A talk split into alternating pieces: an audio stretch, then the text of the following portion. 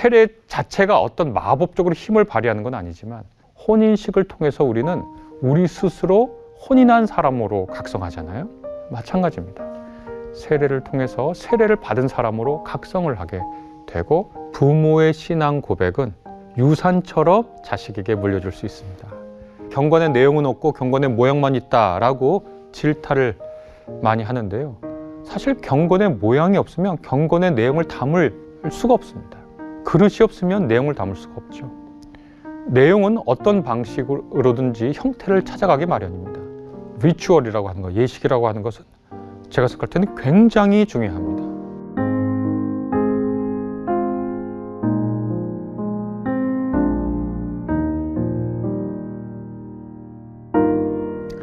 세례하고 성만찬은 모든 세계의 기독교에서 중요한 두 가지 예전입니다. 세례와 성만찬 말고도 여러 가지 예전을 실시하는 교회들이 있는데 세계 모든 교회가 세례와 성만찬을 가벼이 여기는 교회는 없습니다. 성만찬은 예수께서 제정하신 것이죠. 그런데 세례는 기독교 이전에 있었습니다. 우리가 그것을 금방 알 수 있는데 예수께서 세례를 받으셨거든요. 세례자 요한에게서 세례를 받으셨습니다. 그것은 무엇을 뜻하냐면 기독교 이전에 세례라고 하는 것이 있었고 그 세례가 기독교로 이어졌다고 하는 것이겠죠. 아, 세례자 요한이 세례를 주는 것으로 정말 유명하죠. 세례자 요한이 그러면 세례를 창안했는가?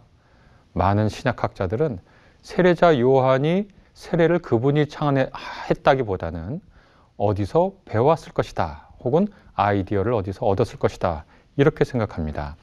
가령 세례자 요한이 쿰난 공동체라고 하는 곳에 있지 않았을까 이렇게 추정하고 쿰난 공동체를 살펴보니까 쿰난 공동체는 유대 광야에서 하나님 오시기를 고대하면서 정결한 삶을 살도록 그렇게 촉구하고 스스로도 그렇게 사는 공동체거든요. 아, 이분들이 늘 물로 정결례를 했습니다. 세례자 요한이 거기에 출신 아닌가 이런 생각을 합니다. 여하튼 세례자 요한이 세례로 굉장히 유명했고 예수께서는 세례자 요한에게 가셔서 세례를 받았다고 마태, 마가, 누가 이렇게 세 개의 복음이 모두 전해주고 있습니다. 이것은 사실은 쉬운 보도는 아닙니다. 왜냐하면 요한복음서 같은 경우에는 예수께서 세례를 받았다고 하는 기록 자체가 없거든요.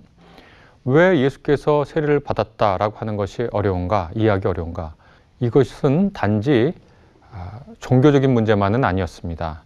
왜냐하면 마가복음서 1장 보면 세례자 요한이 베푸는 세례는 죄 사함을 받게 하는 회개의 세례거든요. 이것은 당시 있던 성전을 무시하는 일이 되거든요. 성전에서 죄와 관련된 제사를 지냈습니다. 잘 알다시피 속죄제나 속건제 같은 걸 드렸죠. 그러니까 성전 밖에서 죄 사함을 얻게 하는 제의를 드린다는 것은 성전 체제 자체를 부정하는 일입니다. 아, 이것을 보면 세례자 요한의 세례는 예언자 전통에 있다라고 우리가 얘기할 수 있습니다. 아, 이렇게 세례는 논란이 많은데 아, 예수께서 세례자 요한에게 세례를 받았다라고 하는 것은 예수님의 제자들에게 매우 곤혹스러운 일이기 때문에 그것을 밝히는 게 쉽지가 않습니다. 그래서 요한복음서 같은 경우에는 예수께서 세례를 받는 장면이 없거든요. 왜 예수께서 세례자 요한에게 세례를 받는 것이 곤란한 장면이냐? 세례준 목사님들 기억하시죠? 세례준 목사님들 말은 잘 들으려고 우리가 합니다. 이유는 세례자와 피세례자 사이에 일종한 위계 관계가 형성된 것처럼 보이거든요. 세례를 준 사람은 선생님, 세례를 받은 사람은 제자. 이렇게 되니까 예수께서 세례자 요한의 죄, 제자다. 이렇게 생각하는 건 매우 어렵고요. 또 세례자 요한이 베푸는 세례가 죄 사함을 받게 하는 회개의 세례니까 예수께서 죄가 있으신가? 예수께서 회개하셔야 되나? 이런 이제 문제가 생기니까 굉장히 어려워집니다. 그런데 이 문제에 대해서 마태, 마가, 누가는 각기 왜 예수께서 세례를 받으셔야 했는지 그 이유를 설명해 주고 있습니다. 가령 마가복음서 1장 9절에서 11절을 보면 예수 그리스도께서 세례를 받는 그 장면은 결코 죄 사함을 받게 하는 회개의 세례가 아니라 시편 2편 7절 그다음에 이사야서 42장 1절을 합한 그런 장면이 거기 나오는데요. 왕의 등극식의 장면이 나옵니다. 예수께서 세례를 받으시고 물 위에 올라오시자 하늘이 열리고 성령이 비둘기같이 임하고 그 다음에 하늘이 하늘에서 소리가 나서 너는 내가 사랑하는 아들이다. 내가 너를 기뻐한다. 내가 너를 좋아한다. 이런 장면이 나오거든요. 시편 2편 7편이나 이사에서 42장 1절은 모두 왕의 등극식에 혹은 통치자의 등극식에 어울릴 법한 내용이거든요. 그러니까 일반 사람들이 받은 세례는 죄 사함을 받게 하는 회개의 세례였는데 복음서 기자가 예수님의 세례를 어떻게 보도하냐면 그분은 하나님을 대리하는 참된 통치자로서 세례를 통해서 왕으로서 등극하는 장면으로 이렇게 마가복음서 저자는 예수님의 세례를 보도하고 있습니다. 예수님의 세례, 그 다음에 우리도 이제 세례를 받게 되는데요. 이 세례에 대한 이해가 동방교회하고 서방교회하고 많이 다릅니다. 동방교회는 그리스를 그리스 쪽으로 해서 동쪽에 있는 교회고요.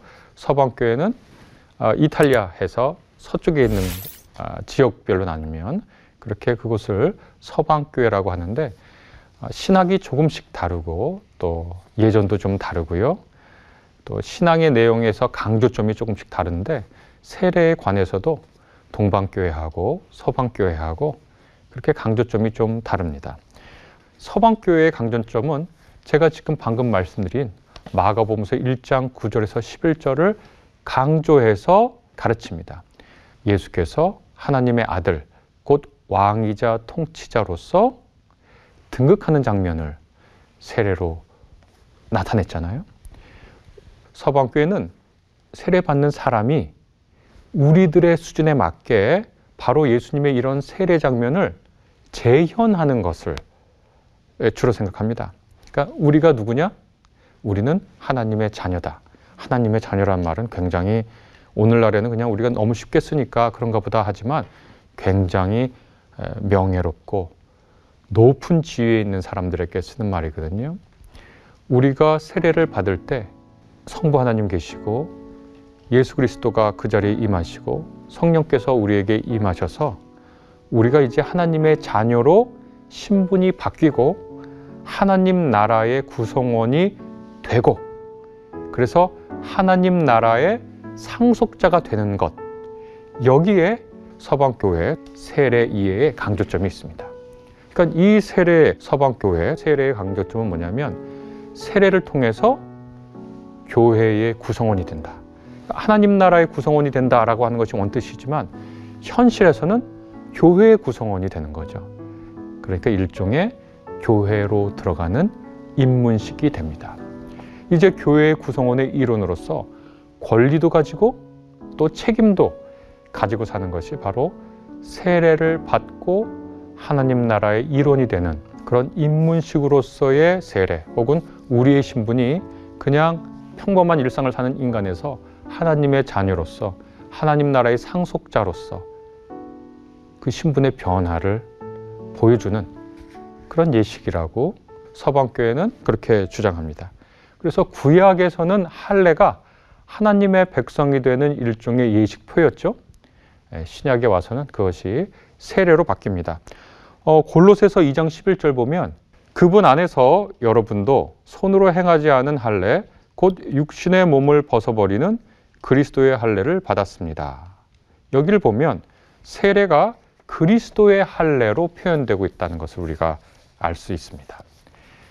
지금은 아무나 와서 누구든지 와서 교회 예배에 참석할 수 있었지만 그리고 어떤 교회에서는 세례를 받지 않아도 성찬을 받을 수 있었지만 초기 기독교에서는 세례를 통해서야 비로소 성찬 받을 수 있고 공적인 예배에 책임 있는 일원으로 참여할 수 있었거든요.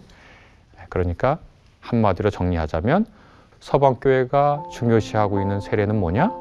그것은 하나님 나라의 일원이 되는 그 나라의 상속자가 되는 그 나라를 상속받는 예수 그리스도가 하나님의 아들로 등극하는 것을 우리 수준에서 재현하는 그래서 우리가 이제 영적 제사장으로 하나님을 온전히 예배할 수 있는 그런 일원이 되는 것이 세례라고 서방교회가 주로 강조해서 이해합니다. 그런 차원에서 보면 세례를 받는 것이 사실 필요하지요. 세례를 통해서 우리가 책임 있는 구성원이 되는 겁니다. 권리와 책임이 있는 구성원이 되는 것과 그렇지 않은 것 사이에는 차이가 있는데 서방교회는 그것을 중요시 여깁니다.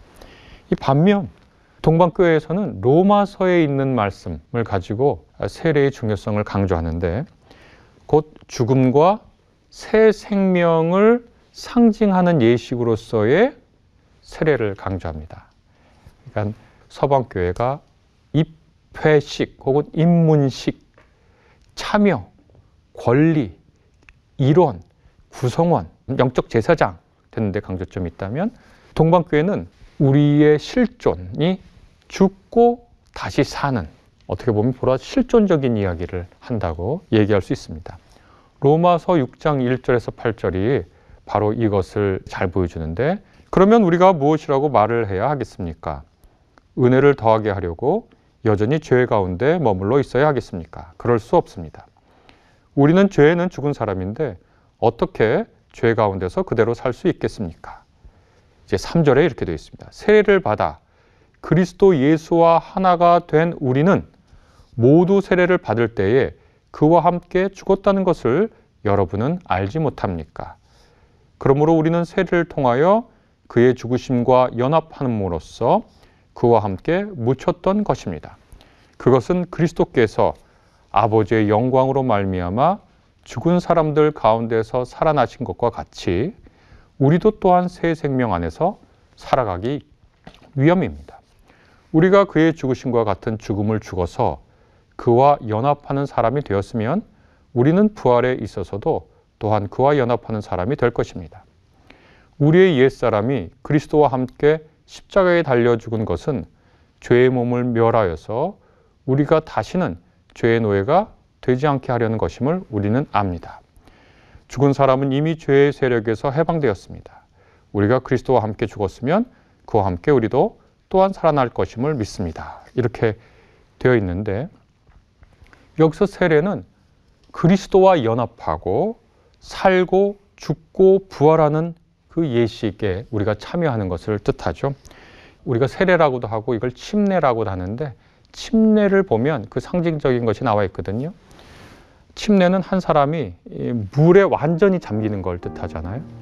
물 안에 완전히 잠겨서 이때 이 물은 죽음과 소멸을 뜻합니다. 완전히 잠겨서 다시 나올 때 정화된 새 생명으로 나오는 거죠. 그리스도와 연합해서 죽었다가 다시 사는 겁니다. 그러니까 그리스도의 죽음과 함께하고 그분의 죽음에 함께했으니까 그분의 부활에 함께한다. 오늘날의 예술 개념으로 얘기하면 행위 예술, 퍼포먼스를 통해서 우리의 옛 사람이 죽고 죄의 몸에 죄, 죄된 죄를 짓는 우리 몸이 더 이상 죄의 세력에 굴복하지 않고 그리스도께서 주신 새 생명으로 의를 향해 사는 정의와 하나님의 말씀에 빠르게 응답하는 그런 몸으로 살게 되었다라는 것을 상징하는 예식이 바로 로마서 6장 1절부터 8절에 있는 그런 예식을 우리가 여기서 볼 수 있습니다. 그래서 예전에 아, 초기 그리스도교 침례를 보면 한 사람이 알몸으로 나와서 물 속에 들어갔다가 나옵니다. 들어갔다가 나올 때 옆에 있던 그 전에 세례받았던 분들이 흰 옷을 그분에게 이렇게 덮어줍니다. 그것은 뭘 뜻하냐? 이제는 의로운 생명으로 태어났다라고 하는 것을 말하지요. 아름다운 장면이죠. 알러지라는 게 있어요. 면역이 있고 체질이라는 게 있다고 흔히 얘기하는데 어떤 분은 다른 사람이 모두 먹는 음식에 알러지 반응이 생기죠.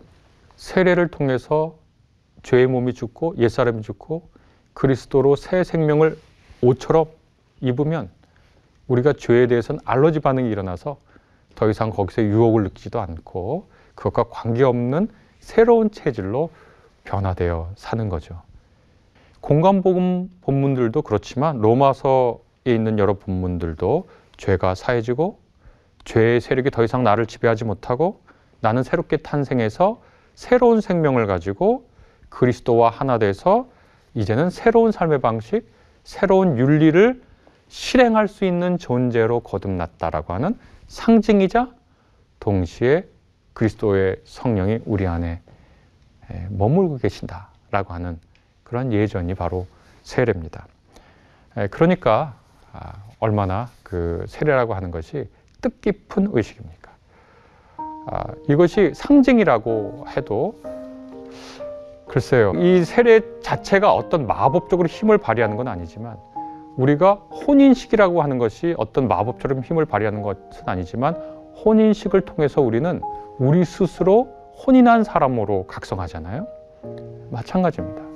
세례를 통해서 세례를 받은 사람으로 각성을 하게 되고 자신의 세례 장면을 정말 깊이 생각하면서 자신의 새, 삶을 새롭게 조용해 나가는 것이 세례식의 의미니까 세례식 참여하면 저는 굉장히 좋다고 그렇게 생각합니다. 세례식 없이 그리스도인으로 살 수 있는가? 그렇죠. 그럴 수 있습니다. 그러나 세례식을 거친 그리스도인으로 사는 게 어떤가? 저는 더 좋다고 세례를 받으실 수 있으면 받으시라고 공중 앞에서 자기의 신앙을 고백하고 우리가 어려운 일이 있을 때 부부관계에 혼인식 생각하고 혼인식에 이르기까지 과정을 생각하듯 세례식 생각하면서 우리가 마음을 다잡을, 다잡을 수 있죠. 세례를 그렇게 이해할 수 있습니다. 이 과정에서 뭐 하죠? 세례 받으면서 우리 부활절에 주로 세례를 많이 받는데 이른바 교리 문답을 하면서 내가 뭘 믿고 있는가 이것들을 하나하나씩 점검하고 교회에 참여하면서 나 혼자 신앙하는 것이 아니라 다른 사람도 나의 신앙에 동참할 수 있도록 새 생명에 동참할 수 있도록 그렇게 초대하는 그런 일이 있을 수 있습니다. 그래서 저는 세례식을 할 수 있으면 하시라. 그러나 세례식을 통해서 아까 말씀드린 아, 내가 그리스도교에 입문했구나. 또 하나는 아, 내가 새로운 생명을 살고 있구나. 이렇게 각성했으면 좋겠다. 그 아름다운 예식, 그 과정을 충분히 진지하게 즐기시고 자기 삶을 돌아보시고 신앙을 다시 점검하시고 몰랐던 신앙의 내용을 배우시는 그 과정이 있었으면 좋겠다. 그렇게 생각합니다. 세를 둘러싸고 여러 논란이 있습니다. 뭐 예를 들면 성인이 돼서 신앙을 고백하는 사람만 세를 받아야 한다라고 하는 주장도 있고 또 다른 하나는 부모의 믿음을 통해서 유아가 세례를 받는 것도 가능하다 주장하는 분들도 있습니다. 저보고 입장을 물으면 전통 신앙 전통에 따라 이럴 수도 있고 저럴 수도 있습니다. 아, 제세례파라고 하는 분들이 있는데 이분들은 성인이 돼서 똑바른 자기 양심과 신앙과 이성을 가지고 자기 신앙을 고백해야 비로소 세례다 이렇게 얘기할 수 있고 그렇지 않고 부모의 신앙이 이 아이에게 전해진다는 것을 교회가 수긍하고 인정하고 이 아이에게 세례를 베푸는 것을 인정할 수도 있죠. 꼭 침례를 해야 된다 이렇게 주장하는 분들도 있습니다. 침례라고 하는 것은 아까도 말씀드렸듯이 완전히 사람이 물에 잠기는 거거든요. 굉장히 중요한 의미가 있죠. 침례야말로 아주 강력한 내가 정말 죽었구나 옛사람이 이 다시 사는구나 하는 강력한 퍼포먼스입니다. 그런데 이후로 물을 바르거나 물을 뿌리는 이른바 약식 침례가 있죠. 둘 중에 어느 것이 참된 것이냐? 그것은 신앙 전통에 있는 겁니다. 이것은 옳고 저것은 그르다 라기보다는 이것이 더 낫다 일 수는 있겠습니다. 그런데 이것은 뭐는 틀렸고 뭐는 뭐만 옳다 이렇게 주장하는 것은 조금 무리가 있지 않나 이런 생각을 합니다. 이외에도 여러 세례를 둘러싼 논쟁이 있는데요. 저는 에베소서 4장에 있는 말씀을 꼭 같이 읽었으면 좋겠습니다. 거기에는 이렇게 되어 있습니다. 겸손함과 온유함으로 깍듯이 대하십시오. 오래 참음으로써 사랑으로 서로 용납하십시오. 성령이 여러분을 평화의 띠로 묶어서 하나가 되게 해주신 것을 힘써 지키십시오. 그리스도의 몸도 하나요, 성령도 하나입니다. 이와 같이 여러분도 부르심을 받았을 때그 부르심의 목표인 소망도 하나였습니다. 5절이 중요한데 주님도 한 분이시요 믿음도 하나요? 세례도 하나요? 하나님도 한 분이십니다. 세례는 우리를 하나로 묶어주려고 하는 기능을 가진 것이지 세례 때문에 우리가 이렇게 저렇게 분열하고 갈등하고 싸우는 것이 세례의 본 기능이 본 뜻이 아니라는 거죠. 그래서 최초의 질문 세례 꼭 받아야 되냐 받아야 되나요? 받아야 꼭 그리스도인인가요? 꼭 그렇진 않다. 그러나 정말 받기를 추천드린다. 세례를 두고 여러 가지 논란과 논쟁이 있는데 내가 생각하는 전통이 다른 전통보다 더 낫다라고 하는 것은 가능하지만 그것만이 옳다라고 주장하는 것은 우리가 서로 겸손하고 서로 양보하고 하나 된 세례라고 하는 세례의 근본 정신 에 조금 음, 빗나간 것이 아닌가 그런 생각을 해봅니다. 세례 꼭 받으세요.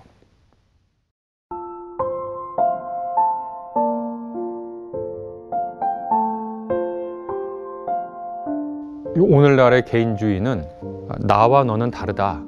나와 너는 다르고 독특성이 있다. 그것은 부모도 형제도 그 독특성을 존중해줘야 되고 완전히 별개의 하나의 개체처럼 있는 것이다. 라고 하는 강한 생각들이 있잖아요. 그것이 가진 장점이 있습니다. 그러나 동시에 우리는 독특한 개인이지만 언제나 네트워크 속에 있는 개인이거든요. 관계성 속의 개인이거든요. 부모는 자신의 신앙을, 신앙 고백을 유산처럼 자식에게 물려줄 수 있습니다. 아, 그래서 이 아이의 신앙 고백이 없어도 부모의 신앙 고백을 통해서 이 아이를 유아세를 줄 수 있는가? 개인주의의 신앙에서 보면 그게 불가능하죠. 그런데 그것이 신앙의 유산에서 신앙의 공동체에 태어난 누군가 우리가 태어날 때부터 국적을 얻잖아요. 신앙의 부모 안에서 태어난 아이가 그리스도인의 예비 국적을 얻는 것이다. 이렇게 비유해 볼 수 있을까요? 뭐 여기에 관해서는 굉장히 심한 논쟁이 있지만 저는 개인주의의 관점에서 그것은 불가능한 얘기지, 만 회심을 강조하고 개인의 신앙을 강조하고 전적인 개인의 고백과 헌신을 강조하는 그런 분들에게는 그것이 불가능해 보이지만 신앙 공동체를 생각하고 신앙 유산을 생각하고 내, 나 개인이 개인으로 존재하지 않고 늘 네트워크 속에 존재한다라고 생각하는 사람들에게 그것은 가능한 이야기다. 저는 그렇게 생각합니다.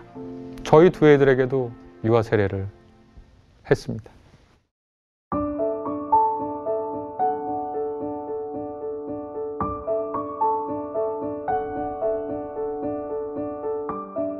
그 아리스토텔레스라는 사람이 분이 어떤 한 사물을 얘기할 때 네 가지를 중요하게 얘기했는데 원인, 목적, 형식, 내용이거든요. 폼하고 매터라고 흔히 영어로는 죄송합니다만 그렇게 얘기하는데 우리가 플라스틱 재질 재료가 있어도 컵을 만들려면 플라스틱 컵에 컵에 형상이 있어야 되죠.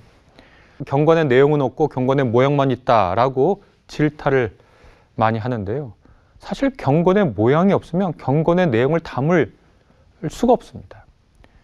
그릇이 없으면 내용을 담을 수가 없죠. 내용은 어떤 방식으로든지 형태를 찾아가기 마련입니다. 그래서 리추얼이라고 하는 것, 예식이라고 하는 것은 제가 생각할 때는 굉장히 중요합니다. 리추얼이라고 하는 것은 우리가 밥 먹기 전에 기도하는데요. 밥 먹기 전에 기도 안 해도 됩니다. 하나님이 뭐 우리한테 맨날 밥 먹기 전에 너 기도해라 이렇게 말씀하신 적도 없고 밥 먹을 때마다 내가 너한테 준 거 고마워해 이렇게 강요하시지도 않고요. 한 유명한 얘긴데요. 한 목사님이 우리가 의붓자식이냐고 하나님한테 밥 먹을 때마다 아버지 고맙습니다. 아버지 고맙습니다. 그렇게 해야 되냐고 그렇게 농담처럼 하신 일화도 있는데 그런데 저는 밥 먹기 전에 기도를 합니다. 왜냐하면 그 의식이 의례가 형식이 경건의 내용을 담거든요. 우리의 경건의 마음과 경건한 마음과 우리의 신앙의 내용을 어디에 담겠습니까? 기도에 담고 찬송에 담고 묵상에 담고 예전에 참여하는 것으로 담죠. 형식은 정말 중요한 겁니다. 문학이 있어요. 근데 우리가 시조 같은 거 배울 때 뭐 3434, 뭐 7원절구다 뭐 이런 거 배우잖아요. 고대의 문학을 보면 다 양식이 있습니다. 훌륭한 스토리가 있어요. 훌륭한 아, 내용이 있어요. 그걸 어디에 담습니까? 문학적 양식에 담습니다. 그래서 내용을 형식이 없으면 구현하지 못합니다. 그래서 형식만 남은 것, 껍데기만 남은 것은 비판의 대상이지만 형식이 없으면 내용은 형성되기도 어렵고 예, 존재하기도 어렵습니다.